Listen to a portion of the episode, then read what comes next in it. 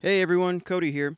Just wanted to give you a heads up that what you're about to listen to is a special bonus episode recorded from our live show at the Dead of Winter Festival on February 10th. We will be back again with our next St. Louis episode on March 6th. So just a reminder, this is a live, unedited cut of the podcast, so listener discretion is advised in the mysterious mineral springs on February 10th, 2018. What you are about to hear, mistakes and all, is the sole responsibility of the podcast hosts who take full blame for the disaster which may or may not happen. Mary Lambert was a beautiful young girl, a perky and vivacious senior at Deerfield High School. Her light brown wavy hair was cut fashionably short, and her minister called her the most lively girl at the Lake Forest Presbyterian Church. She had had a happy life and spent most days with a smile on her face. She was the treasured only child of Frank Lambert, the head gardener on a nearby estate owned by Chicago clothing millionaire Jonas Kuppenmeyer. The, or Joseph Kuppenheimer, which is really his name. Sorry. Oh, no, that's wrong too. Um, okay, we're going to try that line again. Uh, she was the treasured only child of Frank Lambert, the head gardener on a nearby estate owned by Chicago clothing millionaire Jonas Kuppenheimer. The Lamberts had a nice home on the estate and lived a good life. Kuppenheimer, like many of the other clothing manufacturers of the era, were doing very well making uniforms for the warring armies in Europe. He paid his employees well, so the Lamberts always had food on the table and enjoyed simple luxuries. Marion dressed well and planned to go off to college in the fall. Marion was happy, and perhaps the only thing that made her even happier was the young man in her life, Will Orpet, a college student who was three years older than she was. Will's father was also a caretaker. He had worked on a nearby estate owned by farm implement tycoon Cyrus McCormick. The two families had known each other for many years, but the friendship between Will and Marion had turned to romance after he began sending her letters from Madison, where he was studying journalism at the University of Wisconsin. The letters were only flirtatious at first, but they soon turned serious. In April 1915, he wrote to Marion, I want to see you, dearest, and want you badly. If I could only get my arms around you now and get up close to you and kiss the life out of you, I would be happy. This was the early 1900s version of sexting. After Marion's death, people would recall that Will was not content with mere words. When he came to visit, he sat scandalously close to her on the sofa, insisting on holding her hand and kissing her in public. I actually put Kissinger in my notes here. I do a lot of editing on the fly. That one just kind of tickled me. Okay. Marion, re- Marion resisted his advances at first, but Will refused to give up. Slowly, she began to give in. In September 1915, he came to visit her in Lake Forest and took her for a ride in his car. They stopped and went for a walk in the woods, eventually finding a secluded spot in the forest where they made love on a blanket. Marion was soon dreaming of a wedding, but Will almost immediately lost interest in her. Times have not changed much, have they, since 1916? His letters became short, and he often told her he had no time to write. In November, he received a tearful note from Marion. She feared she might be pregnant. Will immediately turned cold. He was angry and stopped just short of calling her a liar. He insisted that he could not, she could not have become pregnant because they were only together one time. However, he did go and see a friend at a pharmacy school, and he mailed Marion a potion that was meant to relieve her of her delicate condition. He was determined not to be trapped, as he called it, by Marion. She wasn't his only girlfriend anyway. A friend later testified he had several others, and he had no interest in marrying her. Will was already engaged to another young woman, a chemistry teacher in DeKalb, Illinois and he was not going to let Marion trick him into a marriage that he didn't want. By the time the holidays arrived, Marion undoubtedly knew she wasn't pregnant, but it's unknown whether or not she told Will that.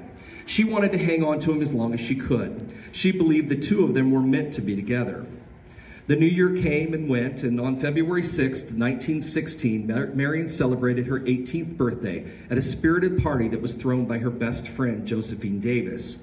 Two days later, while Josephine was at Marion's house, the telephone rang, and Marion left her friend in the sitting room while she went into the hallway to answer it. The call was from Will Orpet, and he likely still believed that Marion was pregnant with their child. Josephine later said that Marion was a little upset when she returned to the sitting room. She later changed her story on the witness stand, stating that Marion was confused and that she was greatly depressed and distressed. She even testified that Marion had told her, If Will throws me over and marries that other girl, I'll kill myself. Why did Josephine change her story? Marion's parents, along with several other friends, said that Marion had seemed happy and untroubled in the days leading up to her death. She never said anything to them like she reportedly said to Josephine, but if she didn't say it, why would Josephine lie? This piece of testimony remains one of the lingering mysteries in the case. On the morning of February 9th, Marion, wearing a bright green coat, walked with Josephine to the station where they usually took the train to Deerfield High School. But when they arrived on the platform, Marion decided not to take the train. She told Josephine that she had to go to the post office and mail a letter to her Sunday school teacher. She told Josephine, Goodbye, old pal, I'll see you later. But that was the last time Josephine ever saw her friend alive. That evening, Frank Lambert went to the train station to wait for his daughter. Marion had told her parents that she was going to a party after school and would return on the 8:05 p.m. train from Highland Park. When the train arrived, though, Marion was not on board. She was not on the next train either. Frank waited for over an hour before he drove to Highland Park. Her friends told him that Marion had not come to the party. In fact, she'd not even been at school that day. Well, worried, Frank returned home. He and his wife spent a sleepless night waiting for Marion to return, but she never arrived. Finally, just before dawn, he couldn't wait any longer. He returned to the train station to look for any clues as to where Marion had gone. He stumbled around in the dark, looking for footprints in the snow by the light of burning matches but it was just too dark to see anything. He finally left and brought a friend back with him to help with the search. When the sun came up, they found a line of footprints leading away from the station and into the woods. There were two sets of tracks, one small and one larger. The two men followed the trail into a small clearing, and there, under three oak trees, Frank spotted a bright patch of green in the snow. He let out a cry and ran toward it. He discovered Marion lying in the snow. Her school books were tucked under one arm, and the letter to her Sunday school teacher was still in her pocket. She had a glove on her left hand, but her right hand was bare. It was stretched out away from her, and on her red, ice cold palm, Frank saw a smear of white, powdery crystals. Marion's lips were bloody and blistered as if they'd been burned. Marion's body had to be thawed before an autopsy could be performed. In the morning hours of the next day, Ralph Dady, the Lake County State's attorney, held a press conference for dozens of reporters who were looking for information about the tragedy. Dady told them, We are confident Miss Lambert was poisoned. We do not know if the poison was taken with suicidal intent or whether it was administered by someone else. We believe a man was with her when she died. We are bending our efforts toward locating that person, and when we do, we believe the motive of her act will be explained.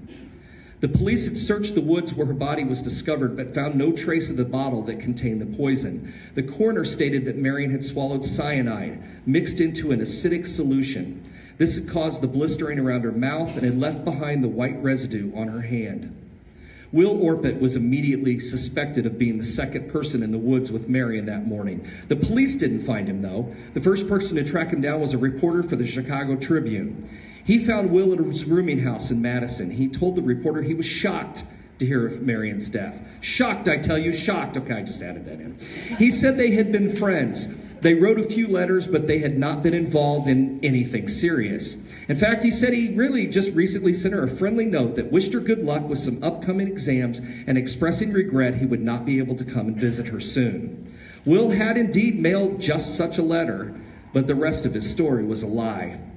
As detectives dug into Marion's life, they found that the affair between Will and Marion had indeed been serious, especially for Marion. They discovered that she believed she was pregnant after their encounter in the woods and that Will sent her drugs meant to cause a miscarriage, even though he claimed he was not responsible for the pregnancy. The police searched the post office and found the innocent letter that Will had just sent, but at Marion's house, they found a very different one. It read Dear Marion, Joe has told me that you've been pretty sick. Just got word yesterday morning, hence the delay. I hope everything is all right and that you will soon be up and around. I'll try to get down to see you probably the 9th of February and we'll call you on the evening of the 8th. Remember the dates. If everything is not all right by the time I see you, it will be. Leave it to me. The discovery of the letter led to Will's arrest. While locked up in a cell, detectives sent in a reporter who pretended to be another inmate, hoping to get Will to confess to something. When that didn't work, he was grilled by police officers, prosecutors, and private detectives. He was questioned for hours in Madison, then brought to Lake Forest, where they walked through the woods where Marion's body was found. They even forced him to stand on the side of the road and watch as her funeral procession passed by on the way to the cemetery. Will talked, but his story changed several times. He did admit he'd had an affair with Marion. He loved her once, but his feelings changed. He also admitted that he'd been intimate with her once, and while she told him he, that she thought she was pregnant, he didn't believe it. He was right about at least that one thing. The autopsy proved that Marion had never been pregnant. Will told detectives that he had come to Lake Forest on February 8th at Marion's insistence. She told him that if he refused, she might kill herself. He agreed but came in secret because he said he did not want his parents to know that he'd left school. He called her from the train station, but Josephine Davis was at the house, and Marion told him that he couldn't come over then. So they agreed to meet the next morning in the woods near the train station. They walked for two hours before stopping near the three oak trees. Marion pleaded with him to stay true to her, but Will refused. He planned another marry another woman, he told her, the chemistry teacher with whom he'd fallen in love. He said Marion was crying when he walked away. Is there no hope? She called after him. Will didn't answer. He simply kept walking. After a few more steps, he heard a small cry, and when he turned around, he saw that she had fallen into the snow and her body was violently shaking. Moments later, she was dead.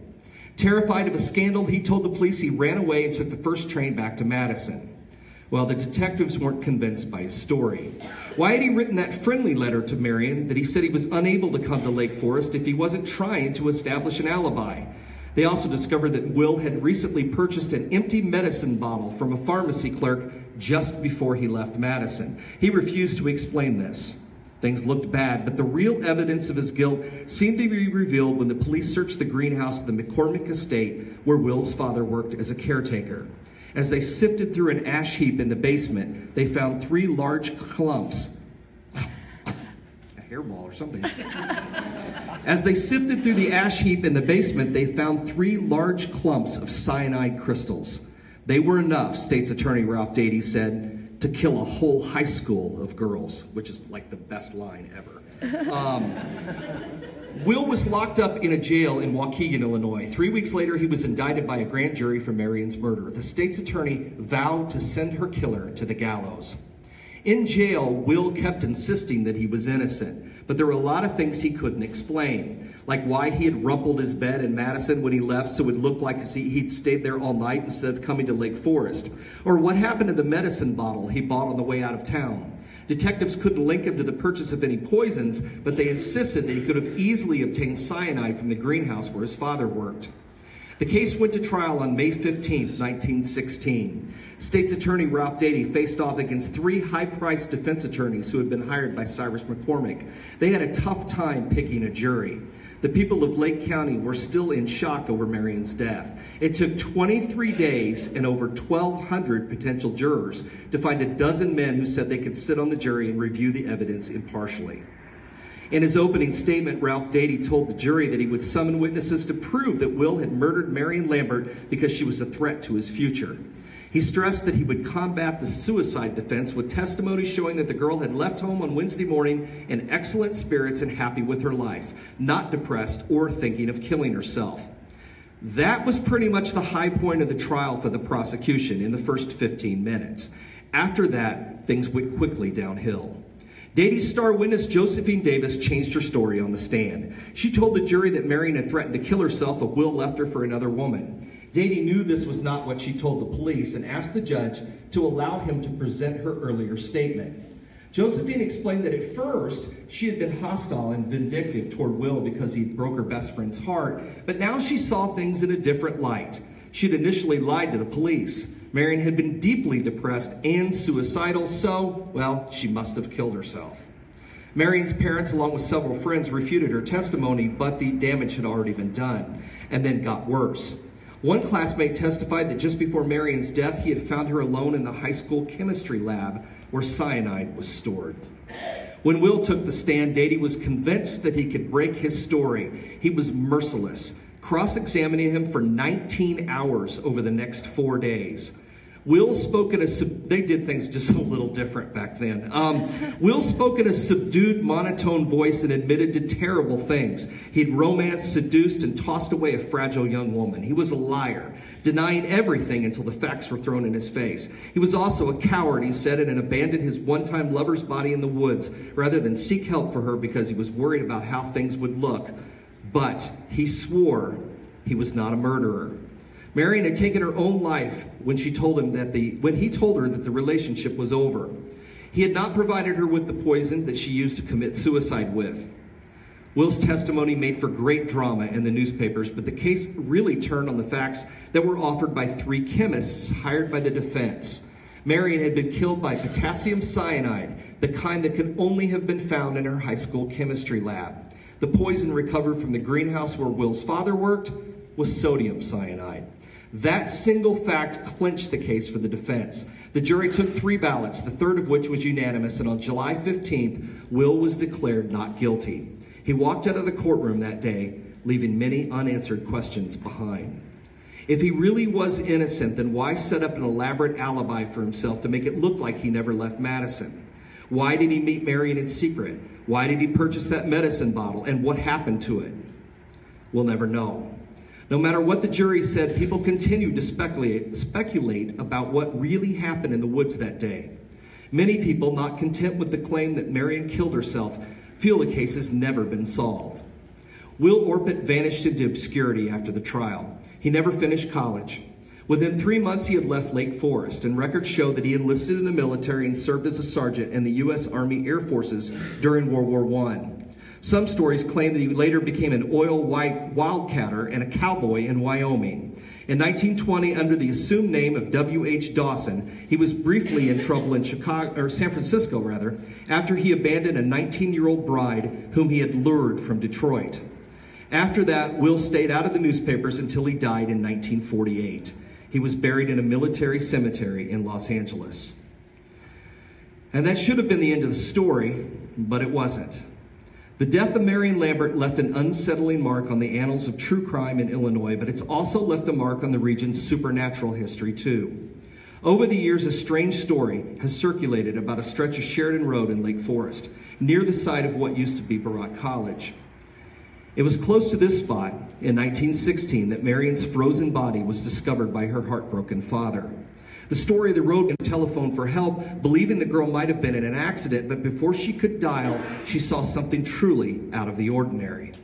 The lights from her car seemed to pass right through the girl, as if she was not even real. And when the car pulled up next to her and the driver slowed down to peer out of her water streaked window, the girl smiled, displaying ruined teeth inside of a blackened and burned mouth. It looked as though she had swallowed some kind of burning, acidic poison. The ghost stories have continued for years, often recounting such frightening details as the spectral girl's short brown hair or the terrifying burns around her mouth and lips. Is the eerie specter of Marion Lambert still walking the road near where she died, refusing to rest until her case has finally been solved? Or does her ghost still wander in search of redemption for taking her own life on that bitterly cold February day? We may never know. But for now, Marion's restless spirit remains as a chilling reminder of a girl who died many years before her time.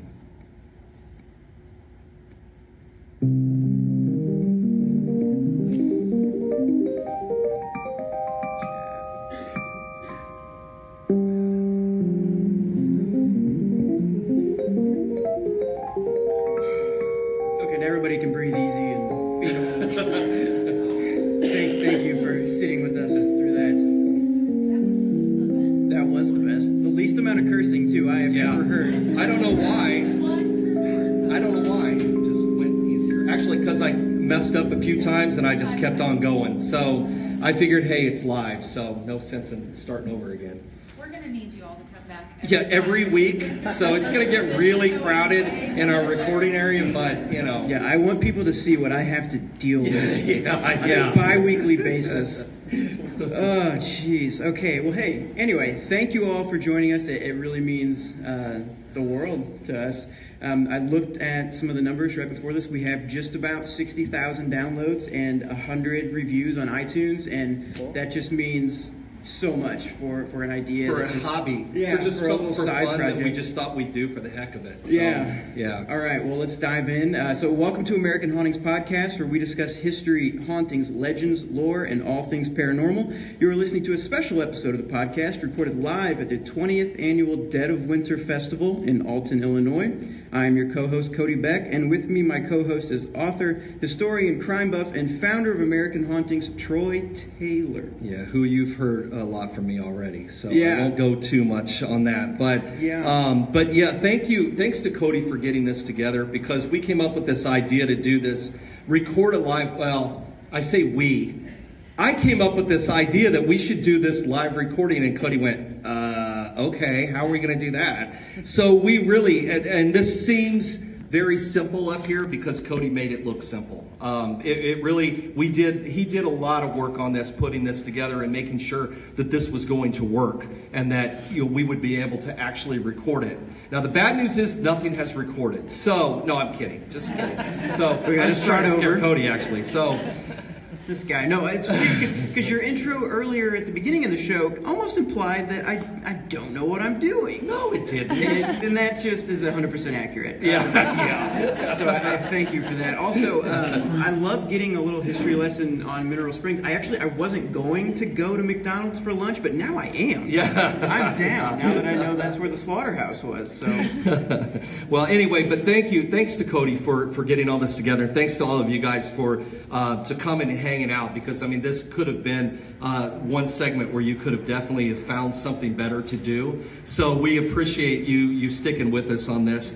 Um, we we appreciate you listening, and for all of you who raised your hands earlier, I'm not going to ask you to do it again because um, we're we're going to talk about that at the end of the the podcast. Um, but thank you for all who have been listening so far to the show. Uh, like I said, it is something that we just started doing for fun. So the fact that, that people are actually listening to it shocks us every week. It's amazing. Uh, because really, honestly, we get together. It is it is a way for us to get together for an afternoon, and I'm sure some of you have noticed. Some of you who know me have noticed when you listen to some of the monologues that things get a little slurry at some points.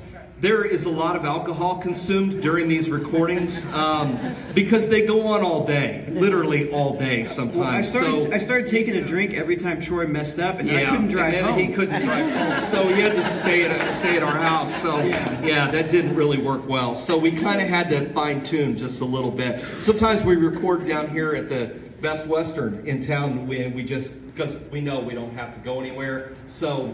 I don't even know how the podcast gets finished, but a lot I don't either. At one time, we actually had like 11 people in one room recording the podcast. Some of you may have listened to that. It was the last episode of the Alton podcast. Complete chaos. I mean, it was utter chaos, but Cody managed to get it put together. Uh, and we had Ricky's help on that when Cody's brother Yeah. helped us get part of that together too. So anyway, we should get into this episode because We- otherwise we will just shoot up here and shoot the shit. We should. So I'm it's I- not, yeah. Well, the last thing though, I was just sitting right up there at the beginning, and then a dog came up to me, and that was the best surprise. Oh, like, if, had there yeah. been a, a beer cart person come through, and the dog, I, I would have chose the dog. Anyway, I'm just, I'm really, I was just really excited about that. Um, yeah. So, okay, let's dive in. So, usually, what I do in the beginning of these is I give a little summary because, um, you know, a lot of times you can go back and listen to the episode, listen to Troy's monologue, and kind Or if you've dozed off at some point during it. I do all the time. I'm like, wait, what are we So, talking about again? yeah. So, February 10th, 1916, high school student Marion Lambert was found dead in the woods. An autopsy would later reveal the cause of death as poison, but whether she did it to herself or was forced by someone else uh, that she longed for is still speculated. So, it's pretty much like the worst version of Romeo and Juliet that I have ever Yeah, heard. it's pretty bad. What I, from what I Um, understand. You know, we we always and we do this with every episode because well, that's just Cody and I. Um, what we tend to, you know, try to lighten the mood a little bit. I mean, what's light about this girl committing suicide or being murdered in the woods? Nothing. Um, so you know, we, but the story itself. Sometimes some of the stories that we tell that we work on with these with these podcasts, the stories are so horrific and just so bizarre and so strange that you can't help but just be dumbfounded by some Yeah. of the things that go on. And, you know, I didn't, I, I tried to cut this, it's actually a much longer story, and I tried to cut it down so that we could, you know, do it as a, as a piece and, and still talk about it. But some of the things that went on in this, um, you know, he, he looks bad. Will, Will looked bad uh, in the whole thing. I mean, he played a, a pretty bad role in the whole thing. I mean, it's obvious to those of us looking at the story in hindsight that this guy, he was just trying to get in her pants. I mean, I think that's obvious. Um, except no pants in 1916, her dress. Um, but yeah, her yeah. So you know, I I mean, obviously he really wasn't that interested. She was a childhood friend that he'd known for years. Went away to college. I'm guessing um, not. I mean, he, he his friends said he had several girlfriends, uh, but you know what? There's no there's no way I can sit up here. The greatest unsolved mystery of everything involved in this case is what runs through men's minds, and I cannot explain that for you. I can't explain what she must have been thinking or what he was thinking, but he obviously took advantage of her, um, and and obviously she was a fragile. She had fallen in love with this guy, and I'm going to guess may I, I, I shouldn't say unstable. Um, she was you know 18, she's a very young girl, head over heels in love at a very dramatic time. I think in 18, history. I 18 year olds of you know. any capacity, especially those head over heels, are definitely unstable. Yeah, and, and it, it was a time period where she really thought she was going to marry this guy. Yeah. And you know, the, I mean, it's it's feasible that she might have committed suicide. And here's the thing: she had lied about being pregnant all along. That that all, that turned out to be a lie. She was never pregnant. I suppose it's possible she could have thought she was, um, because it was 1916. There wasn't a lot of education. There were, there were none in schools at the time about things. And maybe she thought she was pregnant, or maybe she knew. But by Christmas, she definitely knew that she wasn't pregnant anymore, but never told him. And at her autopsy, they, they said no, that she had never been pregnant. Um, and had never told him. So that's a, not a strike against her, but it kind of leans more toward this thing that she was thinking that, you know, they were meant to be together. And if he thought that she was pregnant, he might marry her. And then he still wasn't going for it. In fact, he things got worse from there. He was going to send her something to try to have a miscarriage, which was the most condom. I, I just I just actually finished reading a book about another young woman who'd been murdered by a guy. This is really great reading material I've got here. But another young woman that was murdered by a guy who got her pregnant. She actually was pregnant. And it, it actually went into all the explanations for how, at this time period in the early 19th century, or into the 19th century, early 20th century, the common methods of abortion at the time. Um, most of those were chemically induced, and that's probably what he was doing. Had a friend in pharmacy school. Um, they came up with something that she could give that she would have a miscarriage, and and this was a lot more common than most people think. Um, you know, again, you think, oh, that was such an innocent time. Eh, It wasn't any different than it is now. It's just it wasn't. Now it's on the internet and everywhere that you look, and things like that weren't widely available. There was no pornography that was widely available back then, but it was out there. You know, um, the red light districts, you know, were all segregated. Um, you know, bordellos and brothels were doing big business at a time that we were supposed to be such a more innocent country. So, you know, the fact that I mean, it doesn't say anything bad about this this young woman that she slept with him. Um, it's that I think she was so in love and thought that that was going to be the answer to everything and that they would get married. And uh, I often, by some of her actions, think that it's possible maybe she did commit suicide because everything she tried had failed and he just told her, listen, it's not happening. But he also did a lot of stuff where if she did commit suicide, I still think he may have planned to kill her if she didn't. Right. Because he set up an entire alibi for himself. You know, and there's still the question of that medicine bottle, which he never did say what happened. He stopped into a pharmacy and bought an empty medicine bottle. I mean, what else could you be doing with it other than finding something to put in it? Right. Well, I mean, there, You there are definitely a few red flags uh, on both sides. Well, he also say. had access to the high school. That's the thing. Well, he had the- That's what yeah. I was. I could never understand reading through the, the material on the trial. Is they're saying, oh well, it, it, it's not the same poison. It's not the poison from you know his the greenhouse on the estate. It's a different kind of cyanide. It's the kind they had at the high school.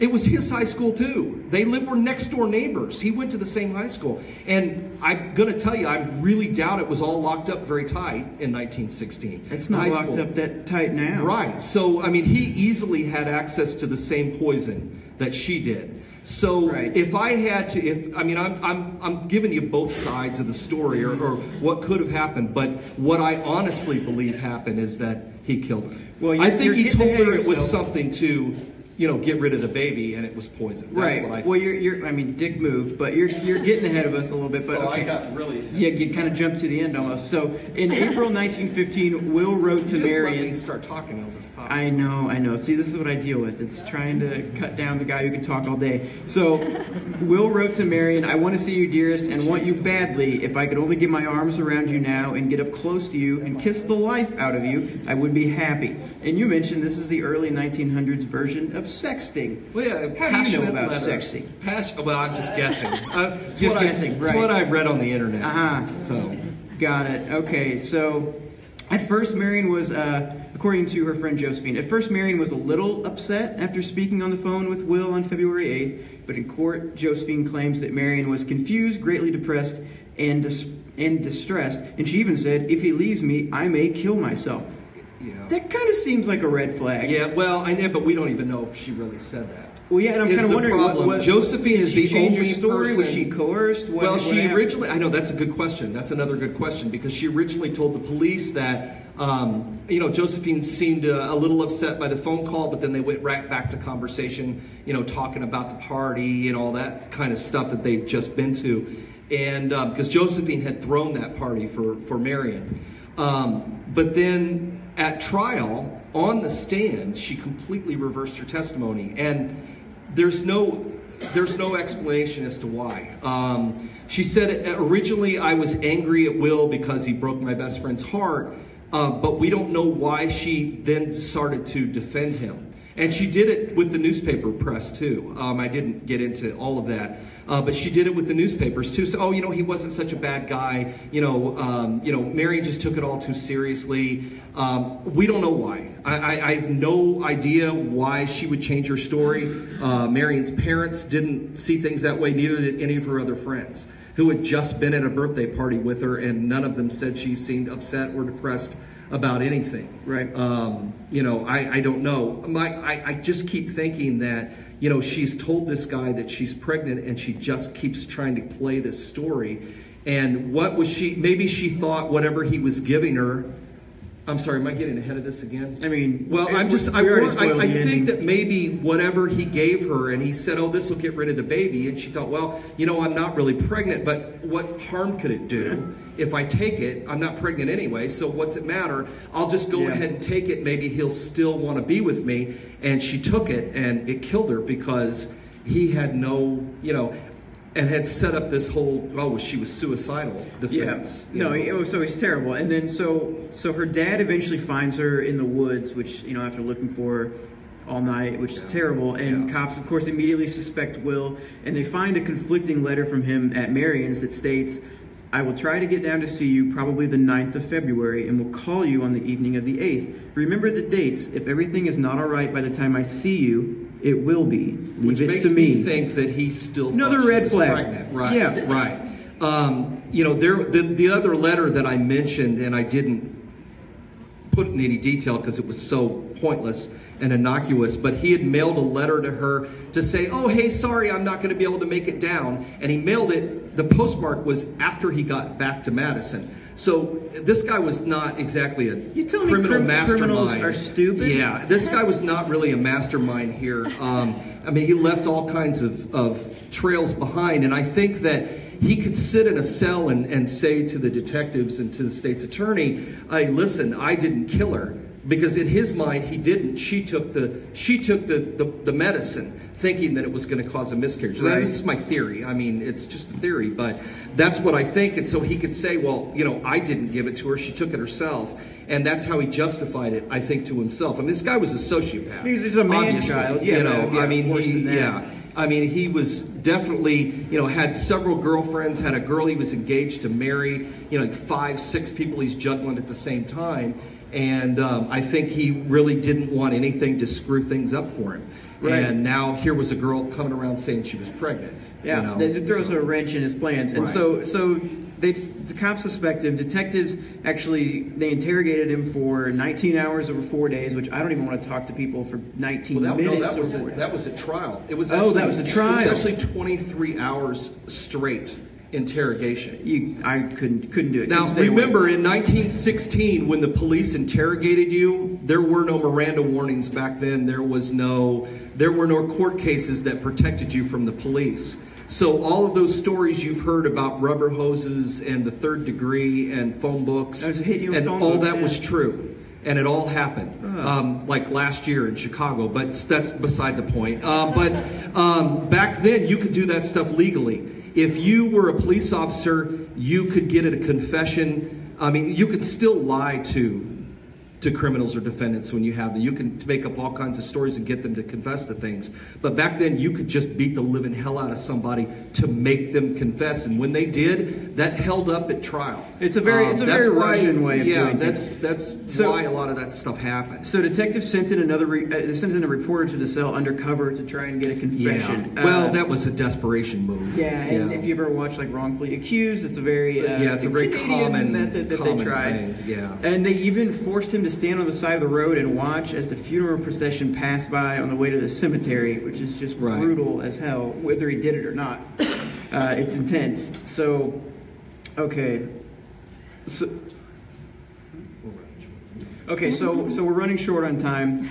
Um, get- we want to be able to take some questions. yeah, yeah, we wanted to take some questions. The last thing I want to talk about um, is that, so the state's attorney, Ralph uh, Dady. Dady, said that the cyanide, there was enough, he said, to kill a whole high school of girls. And you mentioned this. I love that this is his unit of measurement. Yeah, yeah, I know, right? like, oh, this I know. would have this would have That been was enough to kill the good- class of 03. That was a that was a great press move on his part. it- that really inflamed people. It just it's like the best line ever. it really I mean, is. It's like out of a 1950s, you know, film noir. You know, Right. high school of girls. you Right. know, so- So he's found not guilty, and now uh, you know her ghost haunts that road where her body was found. And I, I don't understand if if I am driving and I see a woman on the side of the road, as long as she's in a formal dress, I pick her up. You know, a gentleman that way. I'm just saying, she's been there. Anyway, uh, so that's that's most that's all that we have for today. Is that how he met you, Leah? Oh yeah. Yeah. Yeah, she hangs out by Just hanging cemeteries. out yeah. That's just how it goes. By a cemetery. So, so we want to take some questions. Um, they can be about this story. They Or can whatever. be about whatever. They can be about general. They can be about how I deal with Troy. They can be about Troy's dealings with the paranormal. Um, whatever you want. Any questions? We are we are open. Open. Sharon has one. Yeah, Do you want to come up? I can. Re- I can repeat well, we it. can repeat it back. Um, I just have a comment uh, about her friend Josephine, that uh, maybe at some point he made some kind of play for her, or maybe that was why. That's a Uh-huh. good she point. changed her story. Right. So maybe Josephine was uh, there was like a love yeah, triangle. Sharon. Yeah, on. Sharon mentioned um, from the from the audience that that her friend Josephine that it kind of made sense that maybe she had been involved with Will, or maybe he'd made a pass at her at some time, uh, but for whatever reason she decided to protect him later on. Doesn't it makes sound a lot like of sense. doesn't sound like Will. yeah, from gee, what it doesn't, does it? He seems like such a nice, Stand-up upstanding young guy. man. So, It's very very possible. yes. She said, is there any evidence on what the letter said to her Sunday school teacher? As far as I know, um, it, it was never reported. I've never seen anything about it. Um, as far as I know, it wasn't anything. I mean, it was. Um, things were so much more formal back then, and I think she probably wrote just a letter about something to do with services on Sunday. I mean, it was Wednesday morning when she disappeared, and for whatever reason, she had sent a letter to the teacher, and no one ever commented on it. It never. I mean, it, it was only mentioned in the newspaper in that it was still in her pocket uh, when they found her body. Yeah, Pony Express. no, no, shit never even got mailed, so we'll never know. We'll never know. And I love, I love the uh, right before she leaves to go send that letter. She tells Josephine, she's like, "Well, see you later, pal." Yeah, yeah, I'll see you later. Which, yeah, but it's that. But again, that's one of those things that makes you think. Well, she didn't plan to commit suicide. Why would she? Of course, you can't believe anything Josephine says anyway. That's the true. other problem. Now we found Now, out I'm she's very a, suspect Now now. she's a liar too. So Yeah, I don't know how now, to feel for all about we know, she was in on it. Oh, so now we're getting carried away. So. You got another question? Uh, It sounds like possibly Josephine might have been, you know, maybe she was a killer. Can we rule her out? Ooh, Oh, okay. I like it. Now, Yes. Susan says, I will option is this. Josephine involved? Maybe she could have been the murderer because her story was changing. Maybe she was jealous. Now I'm convinced. Oh, girl I don't know. drama. That's more. Do you have an answer? more Unanswered questions. No, I don't Hmm. have an answer. So. That's interesting. It is Because it's the right interesting. I age didn't group for really that think kind of of drama. Boy drama too. It just got. It's a Ouija yeah, it board just got now. slightly better Whoever than wins Romeo them and in the Juliet. raffle today, let us know. I have what the three of answer them. is. Any other questions? And it doesn't have to be about the story. If there's just a question that you've been wanting to ask Troy or, or Cody, I'm sure you have Yeah, lots the of bathrooms are back for there.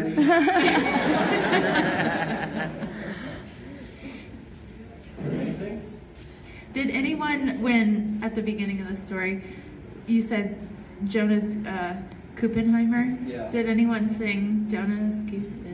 Schmidt?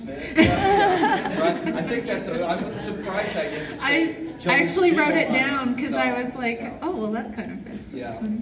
Okay, that's neither here nor there. Yes. Do we know if the pharmacy student friend ever actually supplied an abortifacient or not? The question was, do we know if the pharmacy friend ever supplied any of the relative materials or not? Will never identified his pharmacy student friend, so the police never found out who he was. Um, I guess they couldn't, like the like the medicine bottle, uh, they couldn't beat that out of him either. Um, we never found out who he was. We only knew that that's what he told Marion, is that he was going to ask a friend who was a pharmacy student at University of Wisconsin to provide a potion. Um, he, he may have never have done it because, you know, he got this medicine bottle, which he never said anything about. For all we know, he poisoned her in the first place and there never was a potion. But he claimed that's what he was doing and that he was going to get it for her and bring it to her. Um, and that's what she took. So, or I, I think that's what she thought she was taking was this potion, and figured, well, you know, if I am pregnant, fine, and if I'm not, it's not going to hurt anything. So Will's just not snitching on his drug dealer. Right? Yeah, right, exactly. But didn't give the name of his dealer, so um, yes. I was thinking about at the end of the story talking about the, the ghost happenings and what people have been seeing. Yeah. And it's terrifying what you guys talked about the blackened and burned mouth. Mm-hmm. And you hear all the ghost stories sometimes of, and you love children ghost stories. Yeah, this is my the favorite. Kids They're with the great. black eyes. Yeah. This is like a step up from that. That Yeah. is children with the blackened eyes squared is a blackened. I'm gonna have to stop picking up people on the side of the road now after you I explained think it it's probably that way. She probably appreciates Ah, it. jeez. Yeah, Yeah, that actually, and that- it's funny because that is the one thing about this story that I can picture in my mind. Yeah. is somebody looking into the window of your car with a big grin on their face, with you know, rotten teeth and black gums and all the burns, and yeah, that's not good. It's intense That's too because we've taken some like moonshine shots before, and you feel Yes, that stuff right at the beginning, and, And it's it like, is- how could you? Ah, Yeah, yeah, really entire episodes of the podcast, as a matter of fact. Yeah. Okay, well, we should probably um, actually. There's there's one other thing before we we do the the outro on this. Uh, just real quick that I wanted to do, and and earlier I saw a show of hands. How many people uh, listen to the podcast? Okay, how many of you have iPhones? Okay, get it out right now. Get out your iPhone. Find your well. I'm being, I'm gonna get to please. Find your podcast. Find your podcast app. The purple app that says podcast. Click on it. In your library, find American Hauntings podcast. Just square. You got it right there. I just somebody to show me. And if you haven't done it already, where it says reviews, go down where it says five stars that will help us tremendously. So that is my that's my community service Yes. help right there, and thank you for doing it. If you did, thank you, and if you have left us a review, thank you for doing it. Um, we don't really care about the reviews, although we have had to cut out some things out of a couple of episodes where I make fun of Yeah. bad reviews because, like the guy. Okay, well, never Dude, mind. no, I guess no, now hey, we can't. I Now we just have to cut it cut out it out again. No, no, no, don't no. No, But we- all, we do all I'm going to to say reviews. is Mark Twain, and that's all I'm going to say. But we So do- we find do- the review; it's hilarious. We do so- read the reviews and we really Yes. appreciate it. Uh, we take the feedback into consideration, even though I don't always do anything about it, but we do really appreciate it. Um, and yeah, thank you very much for And we are working on the audio. If you listen to the last episode, it sounds much better. Bill Bill even told me it sounded better. There's no we in so this. okay, that was Cody, but This is me. Yeah, I don't work on any of the audio. Um, but Bill even said it sounded better, so Awesome. that's Thank you, a Bill. positive thing. So okay, yeah, let's ready. You've got the last piece. All right, awesome. Okay, so the American Hauntings podcast is a way to combine historic record, folklore, science and observation, and imagination to uncover more about America's most haunted places, including everywhere, honestly, at this point. American Hauntings is a bi weekly podcast. You can hear new episodes every other Tuesday, so please tune in to hear our latest episode and help us take a brand new look at history and hauntings. You can learn more about our podcast and find new episodes on iTunes by searching for American Hauntings or by going to AmericanHauntingsPodcast.com, where we also have links to some of Troy's books as well as information about his upcoming ghost tours, events, and haunted happenings. As for your host, you can find me on Twitter and Instagram at CodyBeckSTL or at CodyBeck.com. Please say hello. I'm, I'm in the market for new friends, and I'm happy to talk to you about whatever you want. I have a lot of interest. ghosts, pizza, that's pretty much it, but whatever you want. Find Troy on Instagram at Troy Taylorgram or on Facebook at the Troy Taylor author page or at AmericanHauntings.net. This episode of the podcast was written by Troy Taylor. It was produced and edited by me and kind of all of us because you're all a part of this today. Uh, some of the music of this episode was written by my dear friend uh, Charlie Brockus and it was recorded at Lighthouse Sounds in Alton, Illinois. Thank you all again for coming. I really appreciate it. Thank you it. guys very much. We appreciate it. And we're going to do this. We're going to do this again at the Haunted America conference. We're going to do this.